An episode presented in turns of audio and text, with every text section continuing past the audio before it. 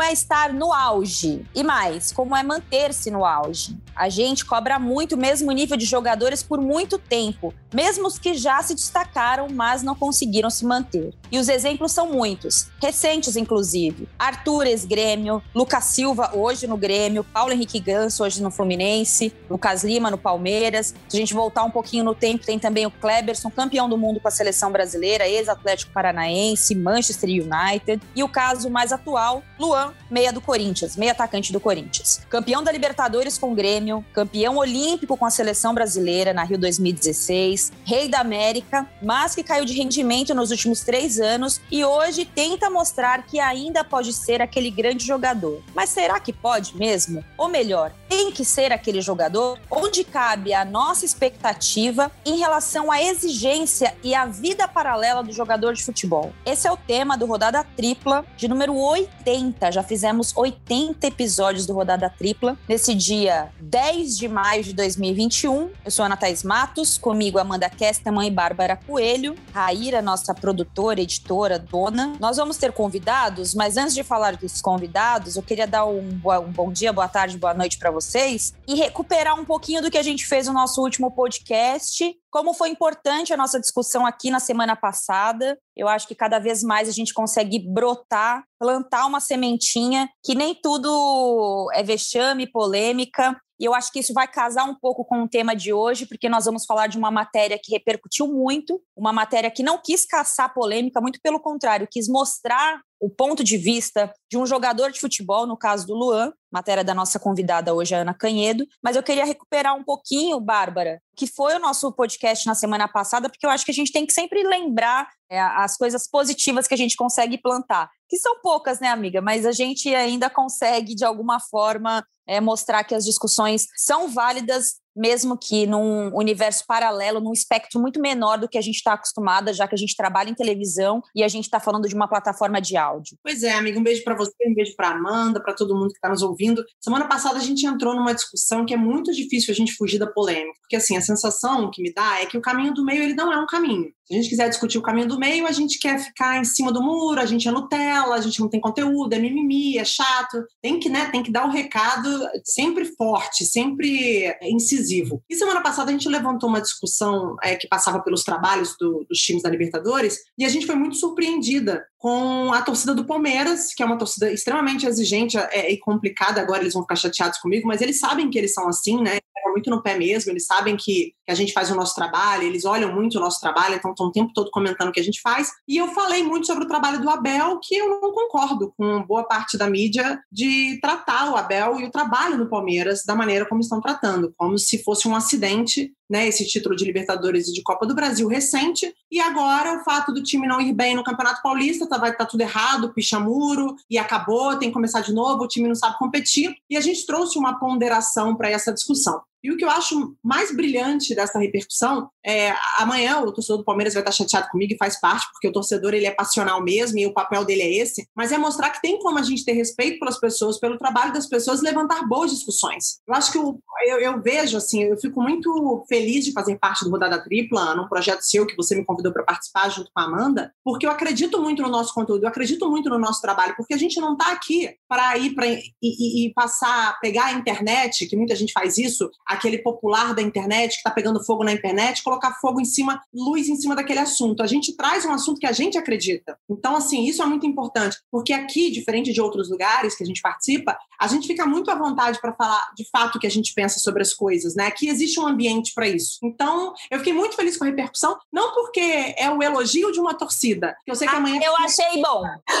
é valorizar, é valorizar o debate como foi, amiga. Eu Sim. acho que mostra que a gente está no caminho super legal, sabe? Isso me deixou orgulhosa. Sim, eu também concordo com você. Eu acho que é, uma, é o que eu falo, né? Uma semente que a gente vai plantando. É, isso também faz com que a gente tenha mais responsabilidade ainda sobre o que a gente fala porque eu trabalhei em rádio AM, né? Então, sempre que eu, eu duvidava do alcance do que eu falava, sempre um, um, grande amigo falava assim: não importa o que aconteça, tem sempre alguém ouvindo a gente. Então, exige essa responsabilidade nossa é, de saber para quem fala, com quem fala, como fala. Eu lembro que depois do Mundial, que o Palmeiras né, terminou longe da expectativa de chegar nem na final, eu fiz um texto no meu blog no GE falando quem no futebol brasileiro da pandemia faria melhor do que o Palmeiras fez, ganhando Libertadores, Copa do Brasil e, e, e chegando no Mundial. E é um debate muito difícil, porque você tem que é, se distanciar um pouco daquele oba-oba que tem na internet, que é muito fácil a gente entrar nesse oba-oba, né?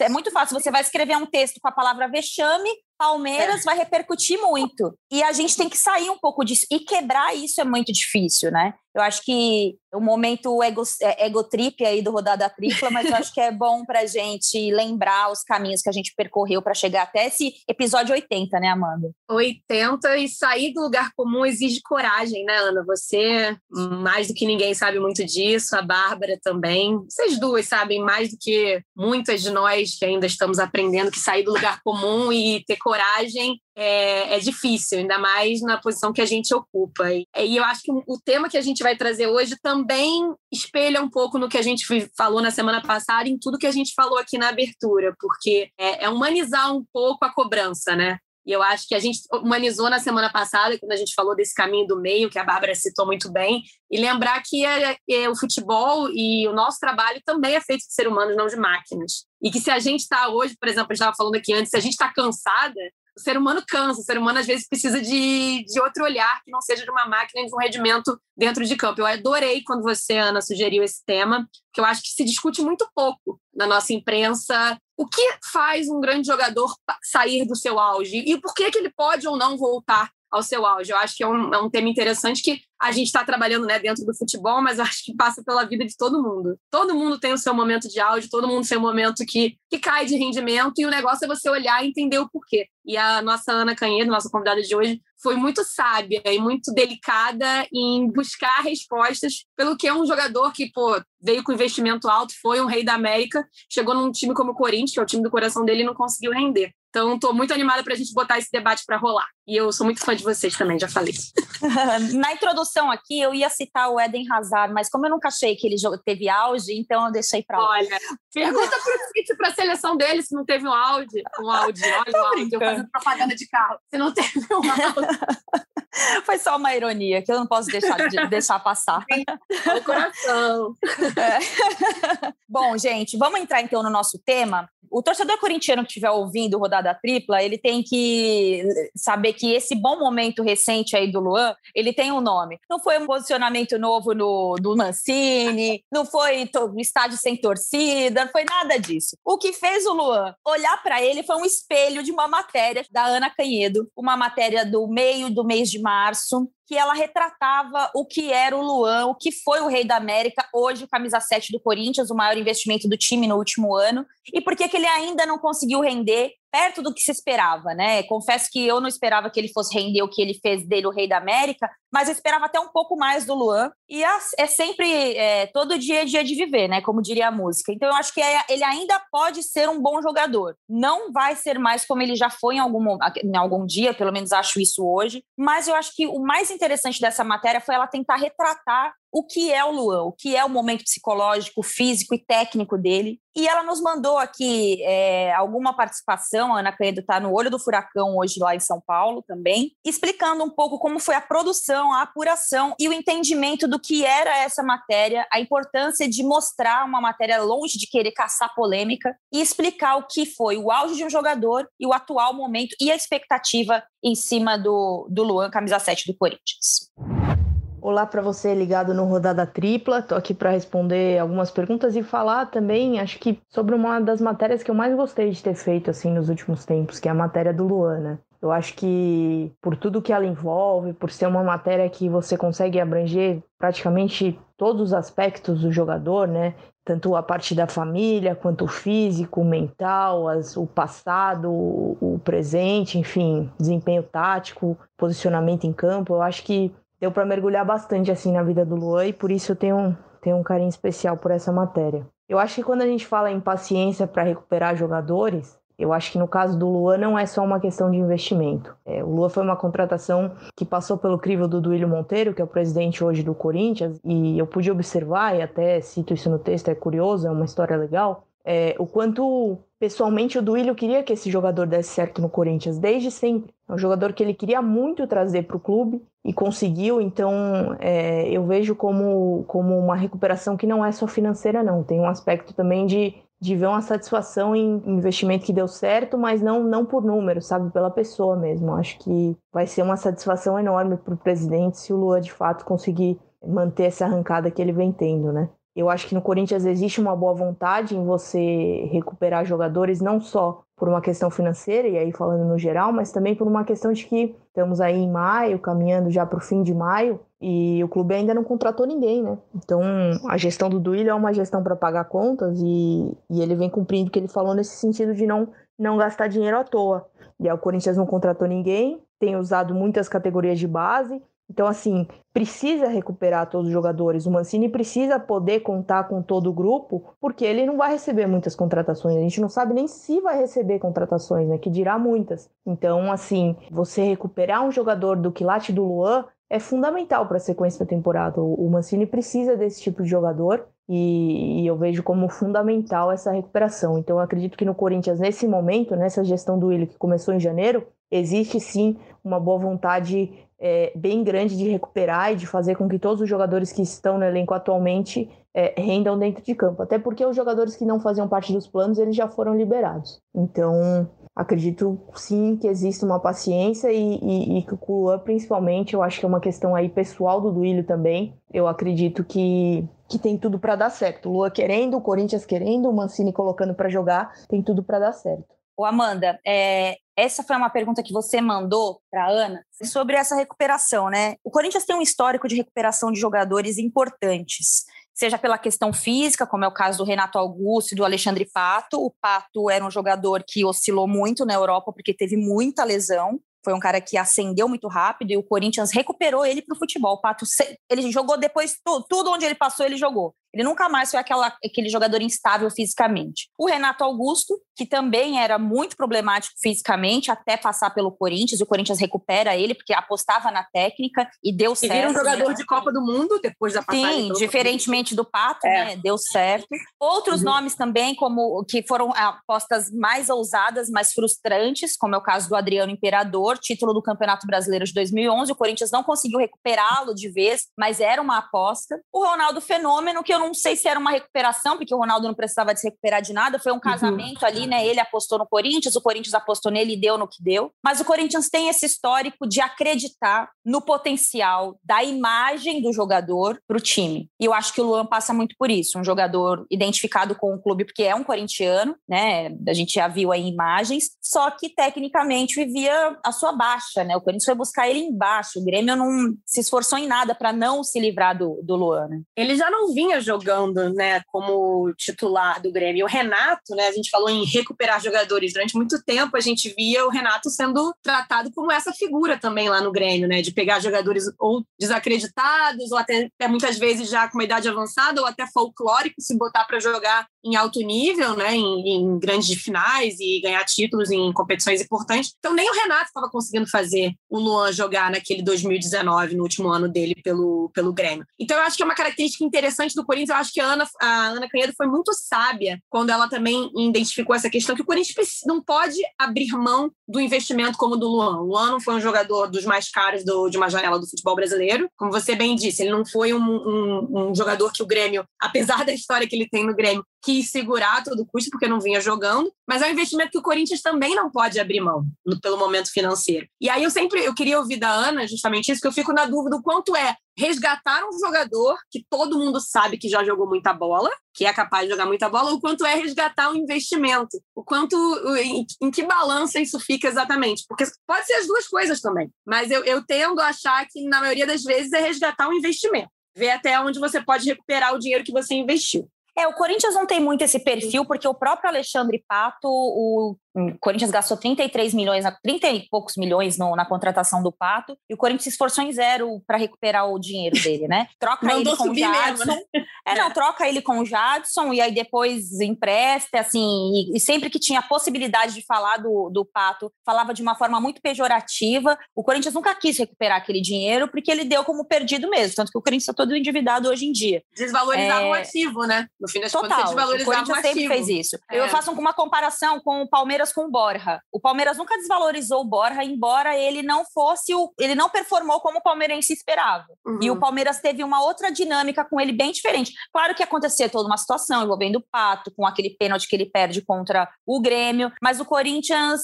rasga dinheiro mesmo. Eles não tá nem aí com isso. Tanto que é um time super endividado e não tem dinheiro para é, contratar. É, explica muita Bárbara, coisa. Como é que você, você vê esse, essa conta? É interessante, Amanda, abordar desse ponto de vista da recuperação financeira do jogador, sendo que a gente fala de um clube que gasta muito, que gastou muito, muito mais do que tentar fazer com que o, o Corinthians não tem com quem contar. Ou vai contar com o Luan, ou não vai ter Luan, ou não vai ter time, vai ser o que tem aí e vai pela frente. É, o Brasil apaga incêndio, né? O Corinthians estava precisando trazer uma resposta. E às vezes a resposta é um jogador. É um jogador que ele passa a ser uma aposta. O Corinthians, ele tem assim uma um lado que mexe muito com a sua torcida, que é essa coisa do time, da garra, da raça, né, do torcedor que fica na arquibancada e canta até o último minuto, não importa a situação do time. E ele traz o Luan com esse discurso, porque aqui o Luan vai jogar. Aqui o Luan vai se reinventar, porque o Luan torce para o Corinthians desde criança. Porque aqui ele não vai fazer é, aquele abre aspas, corpo mole, porque eu odeio esse tipo de adjetivo a qualquer pessoa, quem dirá atleta, mas esse foi um discurso usado um pouco, seja pela imprensa, pelo torcedor, e, e, eu acho que pela própria diretoria do Corinthians, sem usar essa palavra, mas que ali ele ia se encontrar. Só que não, não é só isso. O futebol não é só um grande clube em que você encaixa um grande jogador para que as coisas aconteçam. Eu acho que o Luan ele é um jogador que qualquer clube é, é vai olhar e vai ver nele um potencial, mas eu acho que a gente não faz, a gente, quando eu digo clube, né, me colocando no lugar deles, a referência ideal para o que é um valor, o que é um investimento, em que, porque assim, a gente não pode tratar o clube como filantropia né? Assim, o clube ele precisa daquilo. Ele existe lá no planejamento do Corinthians anual o que ele vai ter de receita com venda de jogadores ele precisa colocar no seu orçamento, quando ele traz um jogador por um valor alto, qual é o investimento, qual é o retorno que esse jogador pode dar financeiro também. Mesmo que essa não seja uma prioridade, isso é uma questão de conta de um clube que vive disso. E eu acho que não falta só para o Corinthians, para ser justa, acho que falta para grande parte dos grandes clubes brasileiros que precisam dar respostas o tempo todo, amiga. Porque se vira uma janela, vira um, um campeonato, vira uma temporada e o Corinthians não ganha título, não tem resultados expressivos, tem muitas dificuldades durante o ano, muito criticado e não traz nenhuma resposta, mesmo que a gente não concorde, isso acaba dando um retorno para o torcedor, que é aquele retorno de pressão, né? Tá vendo? Vocês também não contratam, diretoria que não faz nada. Então, assim, a, a, a sensação que me dá é que a conta do Luan nunca existiu. Existiu o Luan, meu Deus do céu, vamos pegar esse moleque. Pô, o cara tem a cara do Corinthians, já jogou bola pra caramba lá no Grêmio, até uma certa arrogância, né? De aqui ele vai se recuperar. Então, eu não vejo assim um olhar cuidadoso e carinhoso para o estilo de jogo do Luan, como o Luan se adaptaria àquele modelo de trabalho. Eu não vejo essa leitura, não à toa. Tem coisa mais cansativa, gente, do que assim, entrevista coletiva em tempos de contratações, quando você vai ouvir Nossa. os presidentes, tudo, é mais do mesmo. Então, assim, a gente tenta ali sua baldes na entrevista perguntando: e aí, mas trouxe o Luan por quê, por exemplo? Não, porque é um grande jogador, vai se destacar aqui no Corinthians, tem a cara do Corinthians. Cara, isso não é resposta. Isso é para jogar para a galera e a gente compra o discurso. Então, assim, a gente criou uma expectativa muito grande sobre o Luan, a gente vai ter mais tempo para falar sobre ele, né? Mas esse primeiro recorte, assim, é que eu acho que a conta nunca existiu. Traz o Luan, joga para a torcida e vamos ver no que dá. E quem sabe recuperá-la. A partir de agora, se vai vender, se vai recuperar o investimento, não tenho a menor ideia se isso vai acontecer. É bem por aí. Você falou de uma palavra aí que eu acho que ela é fundamental, que é uma relação de carinho, né? E os clubes brasileiros, eles ainda não entenderam o quão tóxica é a relação com o jogador de futebol, né?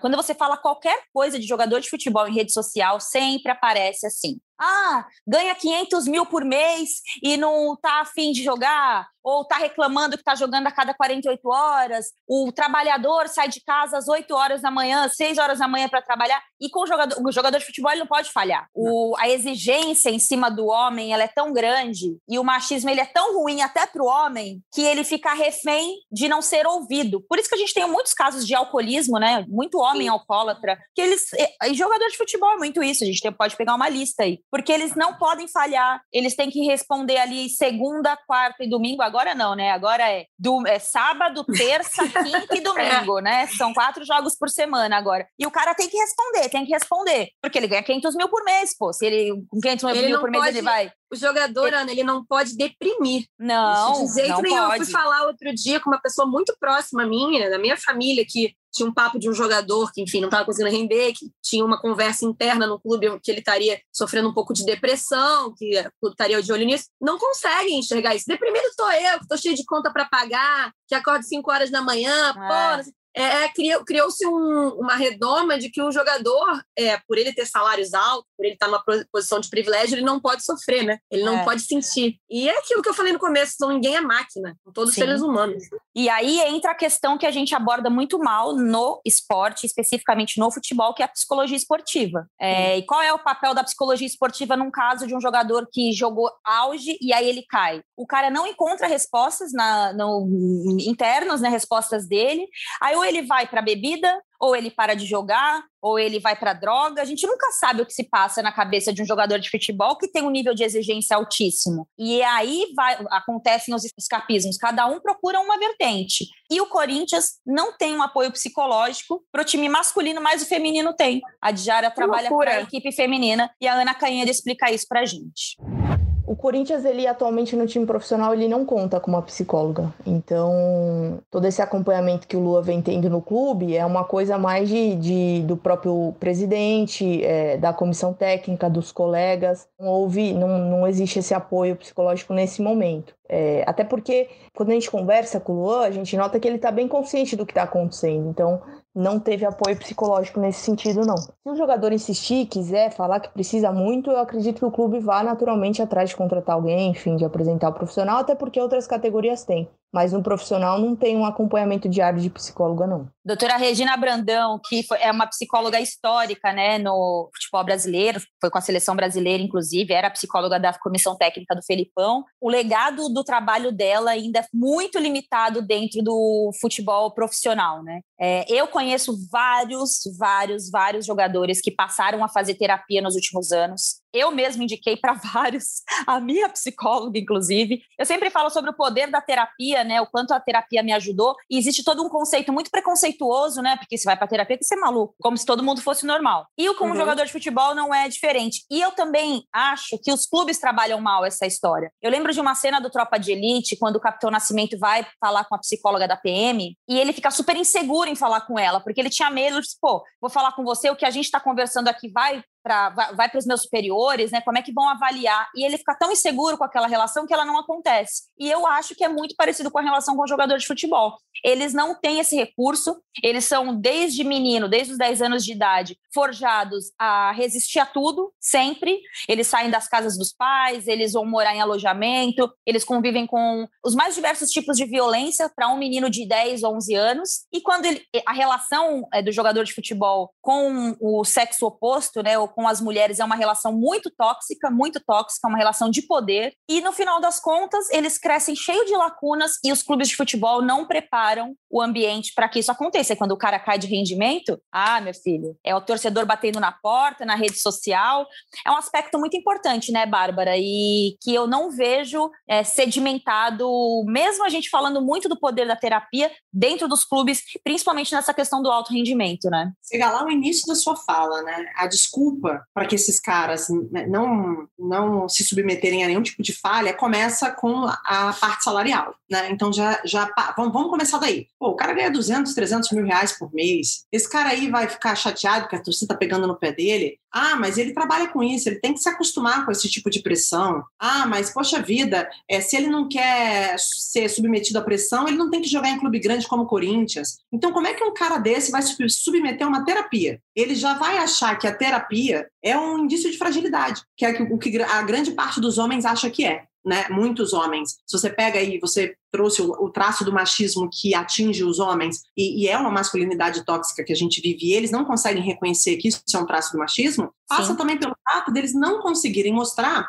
a vulnerabilidade deles com naturalidade. E imagina um jogador de futebol. Então, assim, o corpo mole para mim é um retrato disso. Cara, eu tenho horror, eu tenho horror mesmo, eu tenho vontade de sair quando eu participo de um debate ou quando eu entro numa, numa rede social de alguém que eu admiro muito a opinião, que eu acho que é uma opinião que sempre agrega, que sempre. E a gente fala de corpo mole, a gente fala de falta de vontade, a gente fala de falta de força. Cara, quem é a gente? Quem é a gente dentro do contexto social de uma pessoa que cresceu numa realidade que não é a nossa, que está vivendo, de repente, um ambiente familiar que a gente desconhece, que está vivendo, de repente, sob uma pressão que a gente também desconhece, para dizer que ela está fazendo corpo mole? Acho que dá para avaliar, olha, nesse joga, né, determinado jogador não faltou, né? Faltou mais, né? Faltou mais garra, faltou mais vontade, faltou mais tesão, faltou mais entrega. Tudo bem, até eu acho que você não esbarra em nenhum respeito com a vida de alguém. Mas quando você fala que aquela pessoa não tem vontade, não se dedica, eu acho que você esbarra em muitas coisas que você não conhece. E eu acho que o jogador de futebol, ele tem medo dessa exposição de, poxa, essa profissional está aqui, é, você falou isso e eu concordo, assim, essa profissional está aqui, será que ela não vai contar lá?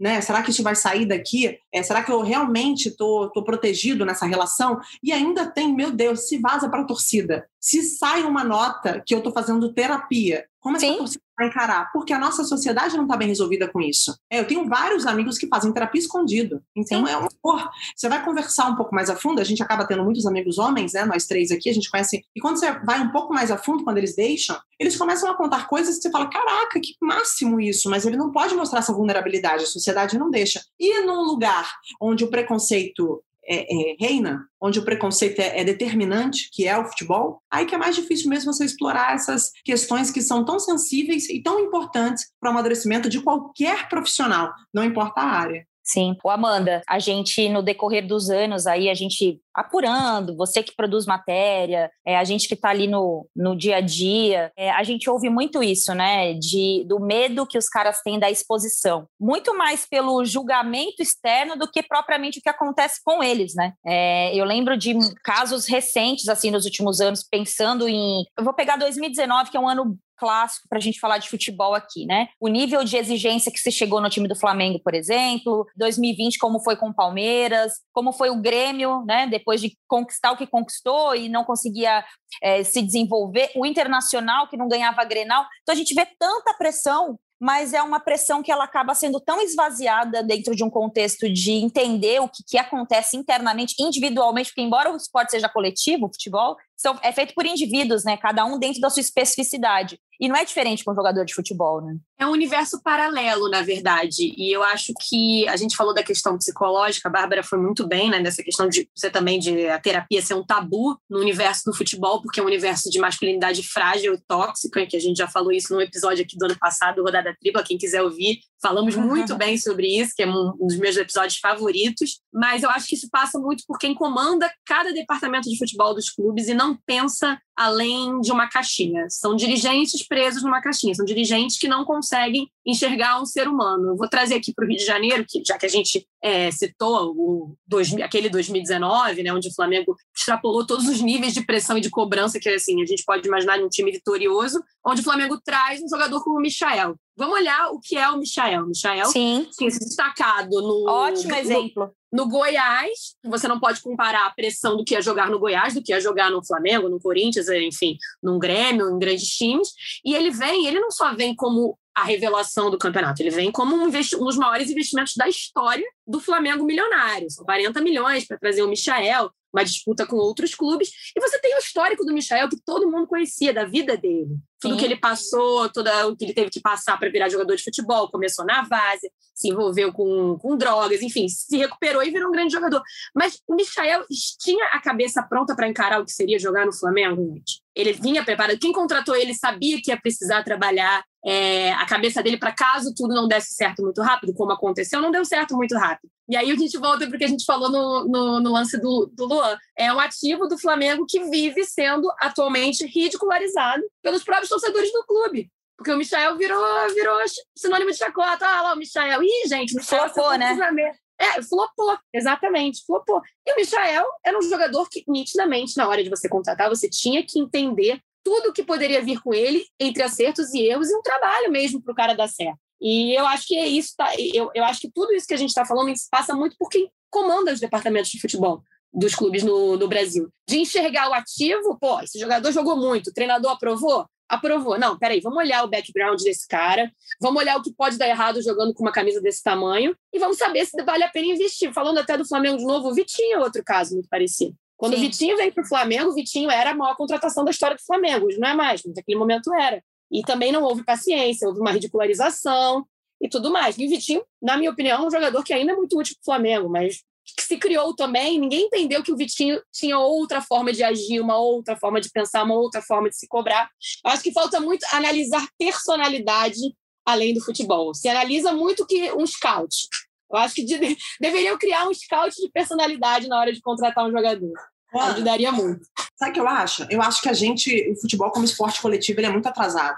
Muito. Regras, muito. as regras atrasam também. Porque, por exemplo, a Amanda está falando do Vitinho, eu estava aqui viajando, né? Cara, você tem o basquete, por exemplo, que é um modelo de jogo que eu gosto muito, né? Que você tem substituições ao longo de todo o jogo e você pega em momentos estratégicos dessa partida e você tira o seu principal jogador para descansá-lo, enfim. E aí depende do treinador da estratégia e tal. O futebol você não tem essa oportunidade. Então, assim, quem presta são só os 11 que estão em campo. Se você é a é. banda, você é um lixo, você não presta, você está devendo, você precisa. Só que a gente precisa lembrar, e acho que isso vale super para uma reflexão nossa, que só entram 11. Então, assim, não cabe hoje é, a gente respeitar, me parece que não cabe um, existir um respeito por um jogador que vai ser, dentro de um cenário dentro de um trabalho, um jogador de segundo tempo. Eu Sim. acho que não cabe. Ah, mas ele pode mais. Ah, ele deveria mais. Mas só cabem 11. E os 11 que estão jogando e os 11 que precisam sair jogando são esses 11. E eu sei que vai essa discussão está muito louca, que vai muito além disso aqui que a gente está debatendo hoje, que são jogadores especiais, que são jogadores que merecem a gente levantar uma bola e conversar um pouco sobre a personalidade deles, mas é uma discussão também pró futebol, pró esporte, porque assim, é a mesma coisa do campeão, amiga. Eu sempre falo assim, o vice-campeão é mais derrotado, me parece, muitas vezes, o vice-campeão do Campeonato Brasileiro, às vezes me passa a sensação que é mais tragédia a campanha dele, tá? Do que o que. A do rebaixado. Por quê? Porque ele perdeu o título, mas meu irmão só ganhou um. E aí, como é que você faz? Então, assim, não pode existir. O brasileiro, Babi, te interrompendo, o brasileiro é, é, o típico torcedor que diz que o segundo colocado é o primeiro perdedor. É, e é isso.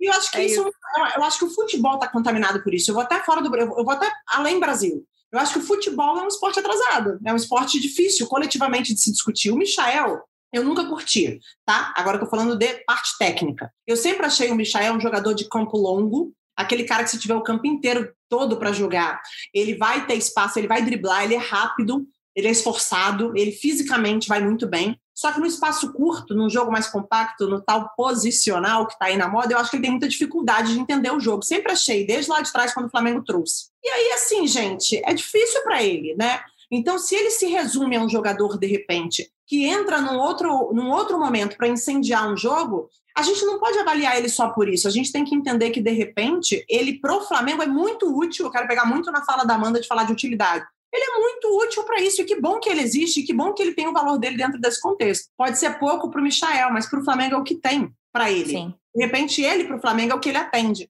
Então, acho que também vale, eu sei que a discussão hoje não é técnica, mas acho que vale também a gente olhar para o esporte coletivo como um todo. Né? O futebol está num lugar muito difícil da gente colocar cada um no seu quadrado, muito difícil. Sim. É, daqui a pouco a gente vai entrar nessa parte técnica, tem o Caio Ribeiro para falar sobre isso e a gente vai tentar desmembrar aqui e para não atrasar também muito rodada, que ainda tem áudios da Ana Canhedo aqui para a gente ouvir. Tem uma, um fator importante também que eu acho que é um pouco da nossa leitura, a gente falou muito aqui, né, o momento nós da imprensa, é que foi uma pergunta muito muito bem elaborada, né? É a Raíra que mandou até para Ana qual que é o papel do setorista ou do repórter em se distanciar da crítica do torcedor que está ali o tempo inteiro pegando no pé e fazer uma matéria neutra, né? Para você não entrar no embalo e criar mais polêmica, porque a gente vive uma fase também que é a polêmica pela polêmica, né? Só que ao mesmo tempo, se a gente tira a palavra polêmica do argumento de boa parte dos nossos colegas, acabou o argumento. E não é diferente no caso do Luan e desses jogadores de alto nível que estiverem em alto nível, mas caíram em algum momento.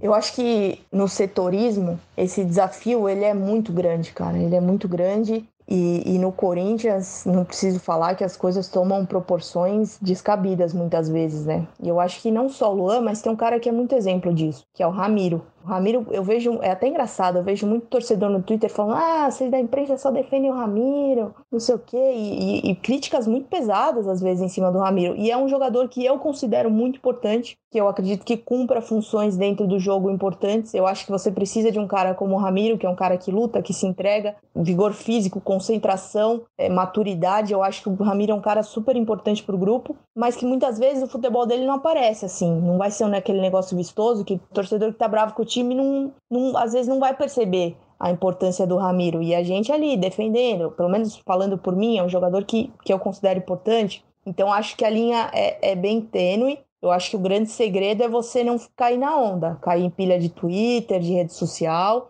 Eu acho que a análise tem que ser feita e, e tenho certeza que meus colegas trabalham assim também, com base em números, em desempenho, em o que a gente vê no jogo, as observações que a gente faz. Eu acho que é por aí. Não só o Luan, mas realmente no Corinthians, eu acho que o grande exemplo disso, de não cair em pilha, de ter uma análise isenta, é, fazer as coisas com tranquilidade a partir do que a gente está vendo no jogo, eu acho que o grande exemplo do Corinthians é o Ramiro. Bom, a, a, Ana cita o caso do Ramiro, que eu acho que vai muito ao encontro do que nós estávamos falando, né? Em abrir um pouco o leque e mostrar também a realidade de outros jogadores. Mas é isso, é um jogador que é bastante questionado pela torcida, também muito por essa expectativa do que ele foi e do que ele é. Mas dentro da realidade do que é o Corinthians hoje, ele é um jogador que entrega, mas ninguém quer saber. E aí que eu acho que o nosso papel de filtrar o que é, o que a gente acha, o que o torcedor acha, muito importante. Porque a gente tem uma responsabilidade até a página 2, e muitas vezes a gente entra nessa da ironia e posta foto segurando o troféu do time que foi campeão da Libertadores, e posta foto não sei do que com o técnico, e ironiza a resposta de treinador. Eu estava vendo a entrevista do Fernando Diniz, a apresentação dele no Santos, uma entrevista coletiva horrorosa, que as pessoas vão lá para opinar. E se aí se o técnico não concorda com a opinião daquelas pessoas, acabou a coletiva. Quando na verdade você pode usar a entrevista coletiva para conhecer mais sobre o treinador, a expectativa dele dentro daquele trabalho. E eu acho que a gente é, a gente tem falado muito sobre o nosso papel ultimamente, que eu acho que é importante a gente se discutir. Ninguém melhor do que nós para falar sobre nós, né? Já diria o samba. Então eu acho que falta um pouco esse entendimento e por isso que eu achei essa matéria muito legal, porque é uma matéria que não busca viés polêmico. E aí tem um, um, outro fator que é o que espera, como que a gente constrói essa relação um pouco mais saudável, Bárbara? Como é que a gente tenta plantar essa semente do dia a dia, sendo que a avalanche de cobranças, expectativas e ironias é enorme e, e, o nosso papel de filtro ele é muito limitado. Né? Eu acho que, Ana, é a gente acreditar de uma vez por todas que o debate saudável ele também é legal. Ele, é, você dá risada, tem resenha, é saudável, é bacana, tem boleiragem na linguagem. Eu acho que a, a internet ela tem mostrado um lado muito perverso que só funciona. Quantas pessoas não falam isso? Só funciona se você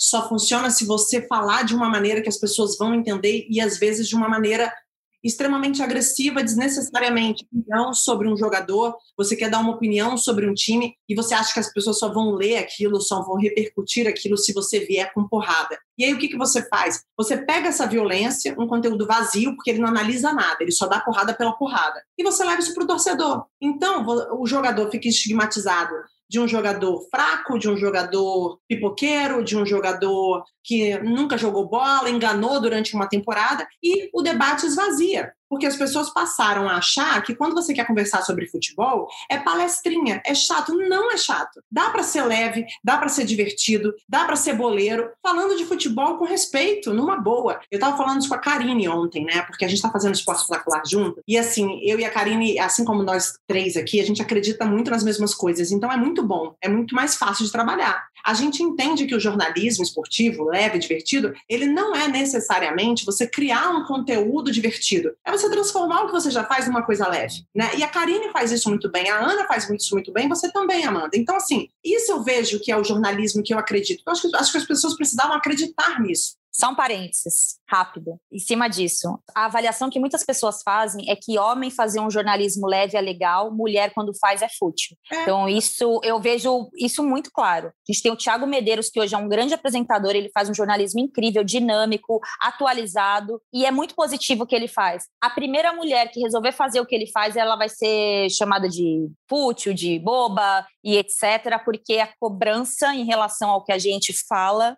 a gente tem que seguir um padrão de comportamento que muitas vezes não é nem o padrão, o nosso padrão do que a gente acredita da nossa linguagem, só um momento, mais um momento vocês da imprensa. Então a gente acredita nas coisas, mas a gente é tão limitada dentro de um espectro que a gente tem que responder aquela expectativa que a gente acaba deixando de lado o que a gente é para se tornar o que as pessoas querem que a gente seja. E eu acho que a gente perde muito. É muito perfeito isso que você está falando, e até passa por aquele texto lá que eu escrevi sobre o agente o tempo todo é, tá querendo aparecer quando a gente faz alguma coisa de diferente. É. E na mesma semana que o Thiago entrou de bicicleta no estúdio, eu entrei de skate, mas o que ele fez foi uma. O que eu fiz passou despercebido. E ok, também, acontece. Mas assim, uhum. assim, é, é, é, o nosso meio, tá? Então, os homens que estão nos ouvindo, tenham um pouco de empatia, porque a gente é avaliado dessa Por favor! Mas eu acredito nisso, Ana. Eu acredito que as pessoas podem acreditar, acho que elas podem consumir um conteúdo que seja atrativo, que seja inteligente e que não é tudo, nem tudo é palestrinha. Tem coisas que têm conteúdo, tem coisas que são legais. E eu acho que esvaziar a vida das pessoas, diminuir, é, boicotar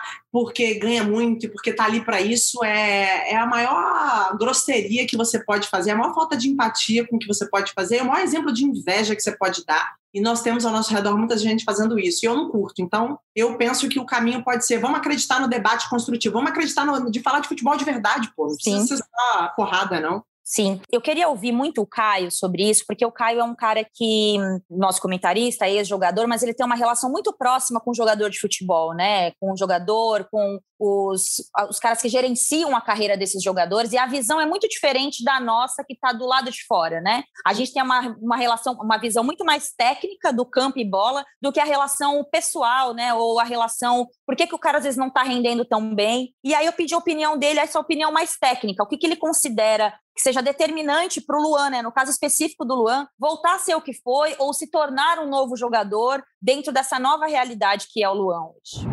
Bom dia, meninas. Que bom poder participar aqui do podcast de vocês. Amanda, Ana, Bárbara, saudades, saudades. Não aguento mais a gente só se falar por a distância, por Skype, por Zoom, por áudio. Saudade do abraço de vocês. Mas vamos lá, eu sei que o assunto é o Luan e eu vou falar um pouquinho do que eu penso sobre ele. Ele é muito talentoso. Ele é muito importante para o Corinthians, ainda mais num ano em que o Corinthians vai ter dificuldade para contratar, em que está partindo para um processo e para uma temporada de reconstrução sem dinheiro em caixa, então ele vai ter que ser criativo, ele vai ter que se virar com o que ele tem no elenco e ele vai ter que dar sequência para aqueles jogadores mais talentosos. É, onde hoje mora o problema do Corinthians? É do meio para frente. A gente fala muito da área de criação, da área de criação, mas a criação mais do que no meio de campo, eu acho que a carência que existe no elenco do Corinthians é lá na frente. Se você pegar o Jô, que tem uma carreira fantástica, ele já está mais devagar, já não tem mais mesmo mesma movimentação, a mesma intensidade. Se você vê quem joga ao lado desse centroavante, eu acho que o Mosquito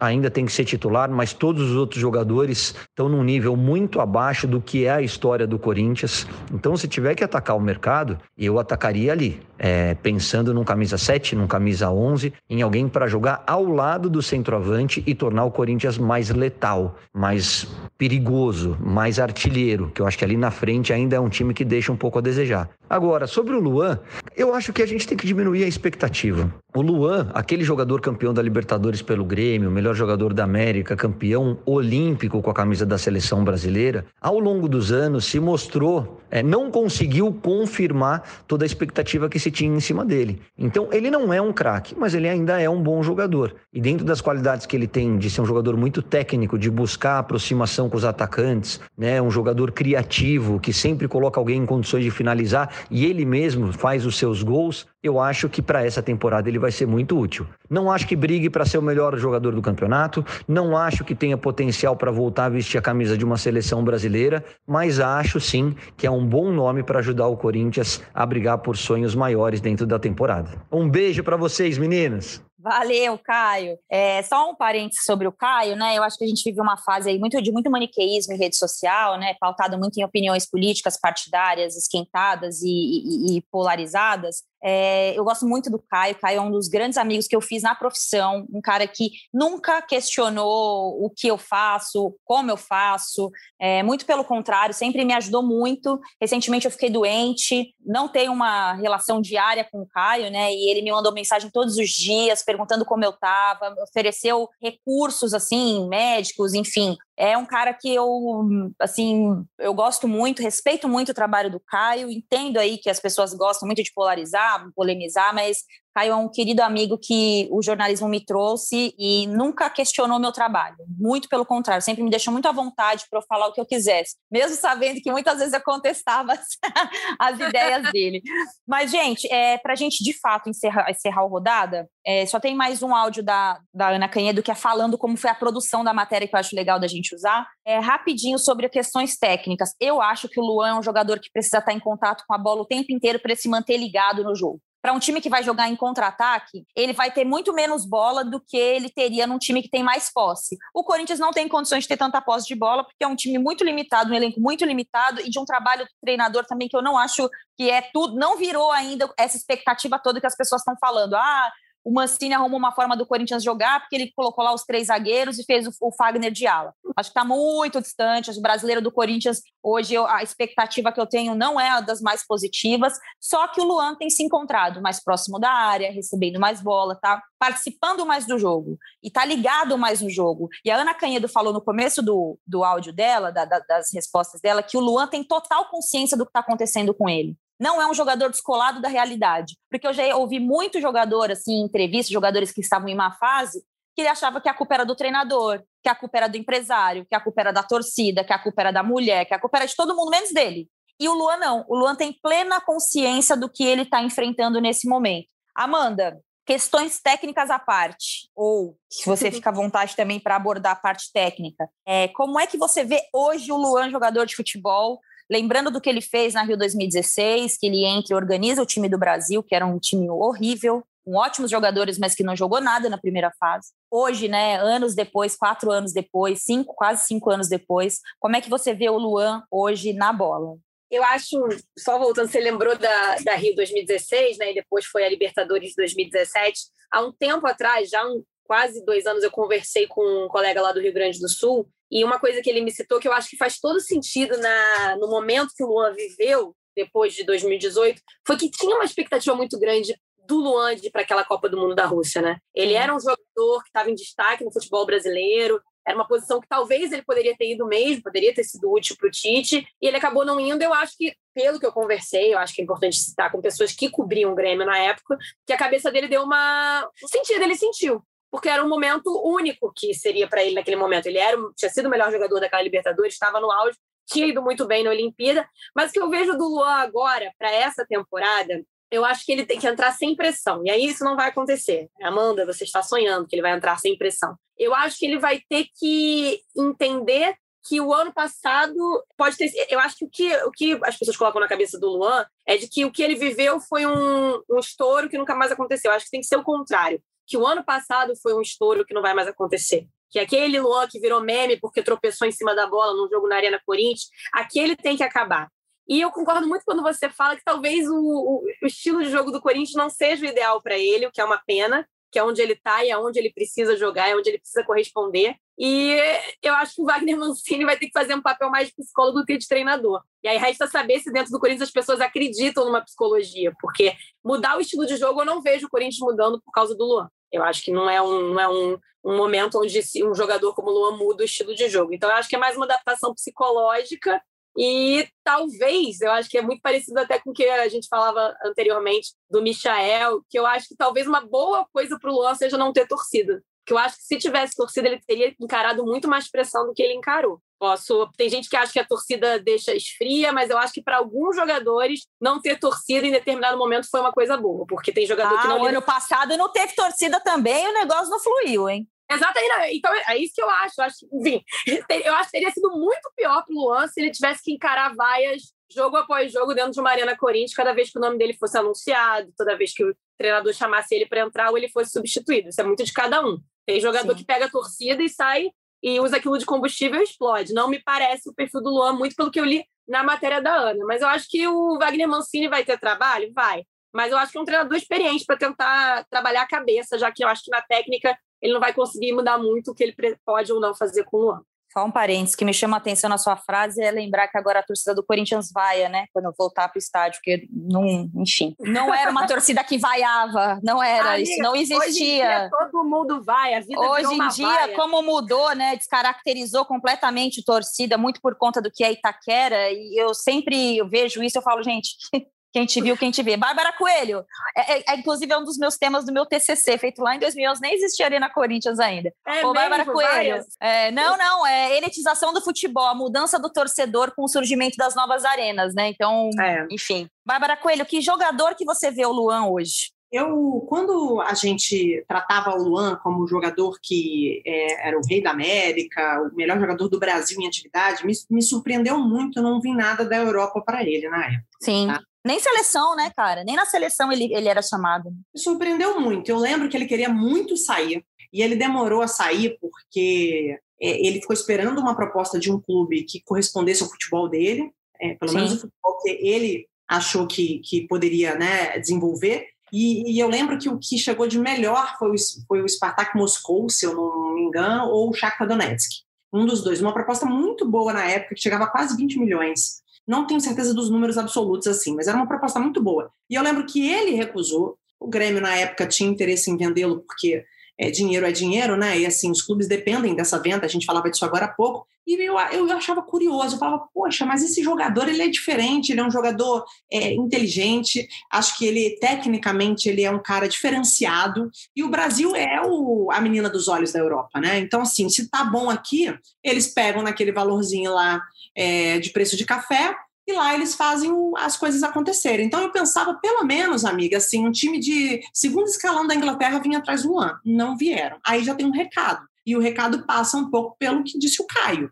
Talvez existiu ali uma temporada muito boa do Luan, e foi uma Libertadores, especialmente, né? Em que quando você faz a diferença, seu nome já fica ali marcado não só na história do clube, como o continente todo passa a olhar para você com outro carinho mas é um jogador que tem tudo para compor elenco, tem tudo para se destacar, mas eu acho que essa expectativa sobre o grande craque é uma expectativa nossa, não é uma, uma expectativa que o Luan tem a capacidade de corresponder hoje. Ele correspondeu no momento da carreira dele, ele é um ótimo jogador, ele tem tudo para no Corinthians recuperar uma fase não a que ele desenvolveu um dia, não a que mostrou o futebol dele para a América, mas ele pode melhorar, acho que ele tem tudo para melhorar, se não for na mão do Wagner Mancini, porque né, muda toda hora, mas que, que aconteça na mão de outros treinadores. E eu acho que o Luan precisa se recuperar dele mesmo. O Luan precisa se recuperar do Luan que ele foi. Talvez nem ele aceite não ser mais aquele Luan.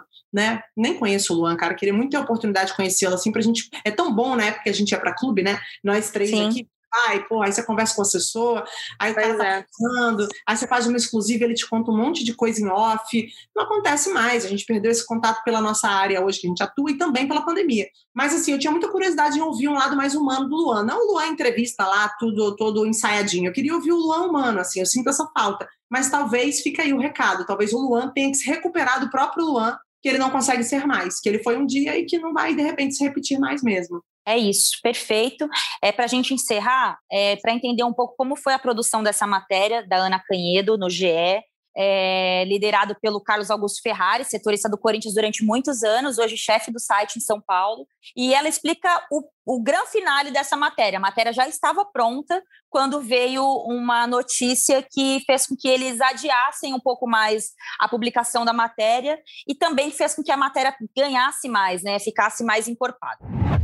Esse processo de apuração dessa matéria foi muito legal. Aí até vale citar o Carlos Augusto Ferrari, que é nosso chefe aqui em São Paulo, chefe do site, né? E quando ele, a gente trocou ideia sobre essa matéria, a ideia dele é o seguinte: o Luan é um cara que custou quase 30 milhões de reais para o Corinthians, era a grande esperança de 2020 e oscilou, oscilou muito, não conseguiu ter a sequência que todo mundo esperava e até o nível de desempenho é, em campo não foi o que ele era quando foi rei da América em 2017 pelo Grêmio. Então era tentar explicar, meu Deus, o que, que acontece que o Luan não dá certo? Não deu certo com o Thiago Nunes, não deu certo com é, Diego Coelho, é, com Wagner Mancini, enfim. O que, que acontece com, com o Luan que as coisas não, não estão fluindo dentro de campo? E aí, inclusive, meu chefe falou, faz o seu tempo, quando a gente tiver alguma coisa consistente, a gente coloca no ar. E eu acho que, que, que o grande lance dessa matéria foi tentar é, trazer explicações e não criar mais uma polêmica, entendeu? Eu acho que isso, isso, esse é o ponto fundamental e a partir desse ponto é que o Corinthians confiou na gente para colocar o Lua para falar. O grande lance da matéria não é você criar uma polêmica e colocar fogo nas redes sociais e falar, meu Deus, o que, que acontece com o Lua? Mas tentar explicar, tentar mostrar todos os aspectos, desde é, físico, psicológico, família, enfim, tentar abranger tudo para que, que tenha uma explicação. E essas matérias são muito gostosas de fazer, porque aí você começa a falar com um, aí você fala com outro, aí esse outro te indica mais uma pessoa, aí você vai indo atrás. Eu tinha uma, uma proximidade até com pessoas da comissão técnica do Tiago Nunes que me, me deram bons depoimentos, departamento médico, pessoas do Grêmio que torciam muito pelo Luan, e eu acho que isso foi uma constante na matéria. Você, eu conversar com pessoas que eu percebia na voz, na troca de ideias, que a pessoa torcia muito pelo Luan. Eu acho que isso foi uma unanimidade na, na construção desse texto. Todas as pessoas que eu falei, elas, meu Deus, tem alguma coisa errada, tá acontecendo alguma coisa, ele precisa reagir, mas ele pode muito. Então, eu acho que isso tornou as entrevistas mais produtivas, assim, de, de fato, da pessoa me trazer alguma coisa que pudesse ser útil ao texto final. É, foi um processo bem interessante e aí, quando eu falei com as pessoas do Corinthians, desde o começo, quando eu comecei a produzir essa matéria, eu já avisei o Corinthians que eu, que eu estaria fazendo. Acho que demorou algumas semanas aí essa produção. E eu avisei o Corinthians, ó, vou fazer uma matéria grande sobre o Luan, vamos tentar colocar ele para falar. É interessante que ele, que ele dê a cara, que ele não se esconda, enfim. E aí foi tudo, foi tudo um processo, né? É, do Corinthians acreditar que pro Luan seria positivo falar é, a, que a ideia era boa, que a ideia que o, todo o tema, tudo que foi falado ali da vida dele seria tratado com muito respeito e querendo dar explicações mais do que causar polêmica, né? Eu acho que o Corinthians comprou essa ideia, acreditou nisso que a gente estava propondo. Minha conversa com o pessoal da comunicação é, foi muito boa, inclusive deixo aqui meu agradecimento ao Corinthians por ter confiado na gente. E o Lu acabou topando. O que foi engraçado é que essa matéria sairia numa sexta. E aí, na quinta, só na quinta noite, uma das pessoas da comunicação do Corinthians falou: Ó, oh, ele vai falar. E aí a gente acabou marcando para segunda-feira. A matéria, se não me engano, saiu numa terça. Então foi, foi por pouco ali, foi por pouco esse intervalinho.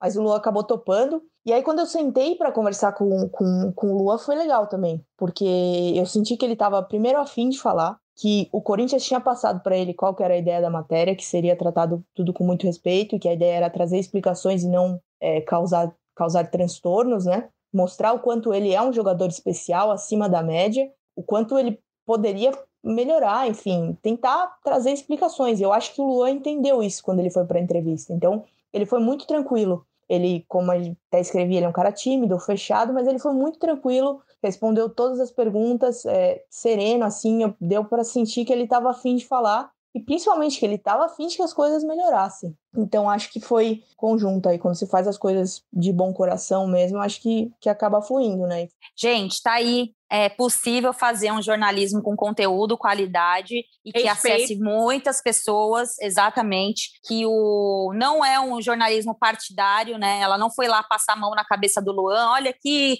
coitadinho, muito pelo contrário, acho que foi um, um, uma. Um, eu, eu brinquei com ela esses dias, né? Que foi um espelho. Ela colocou um espelho na frente do Luan e falou: olha, se olha e vamos escrever sobre o que você vê nesse espelho, né? Vamos refletir em texto o que você vê nesse espelho.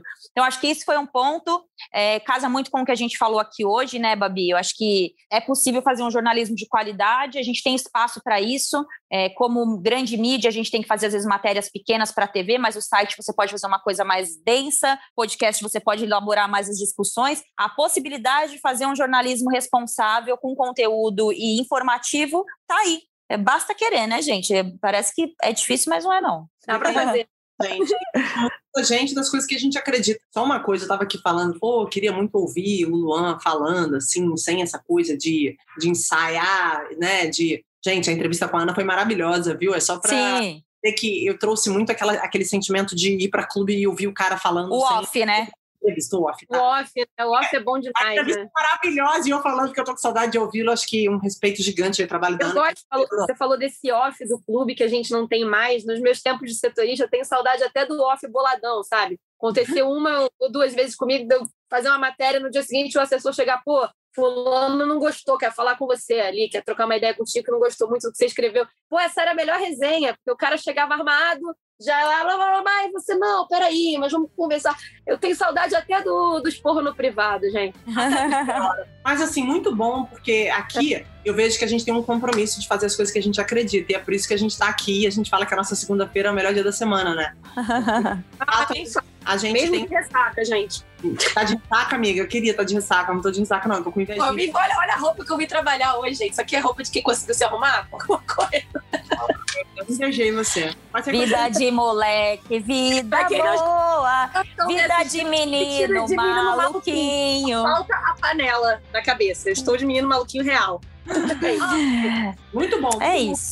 Falar, é. sobre o Luan, ouvir um pouco a Ana, ver as impressões dela. Enriquecedor, assim. Muito legal a gente ver isso com amiga. Tamo junto. É isso, gente. Lembrando que a gente fala muito sobre jornalismo, sobre formas de trabalhar um jornalismo, né? É nada melhor do que a gente para falar sobre a gente, mas também de tentar levar um, um pensamento legal aí para quem escuta o Rodada, agradecendo a audiência aí das últimas semanas. É, sugestões de pautas envia nas redes sociais da Amanda, porque eu não estou olhando mais as minhas. Tenho saúde mental para isso, não. Reclamações mandem para a Bárbara Coelho. É... Agradecendo a produção e a edição do nosso Rodada Tripla com a nossa Bárbara Mendonça e a Raira Rondon. A coordenação é do Rafa Barros e a gerência é do André Amaral. Lembrando que o Rodada Tripla está nos principais tocadores de podcast, também no GE Globo. A gente conta com a audiência de vocês aí na próxima semana. Valeu, gente!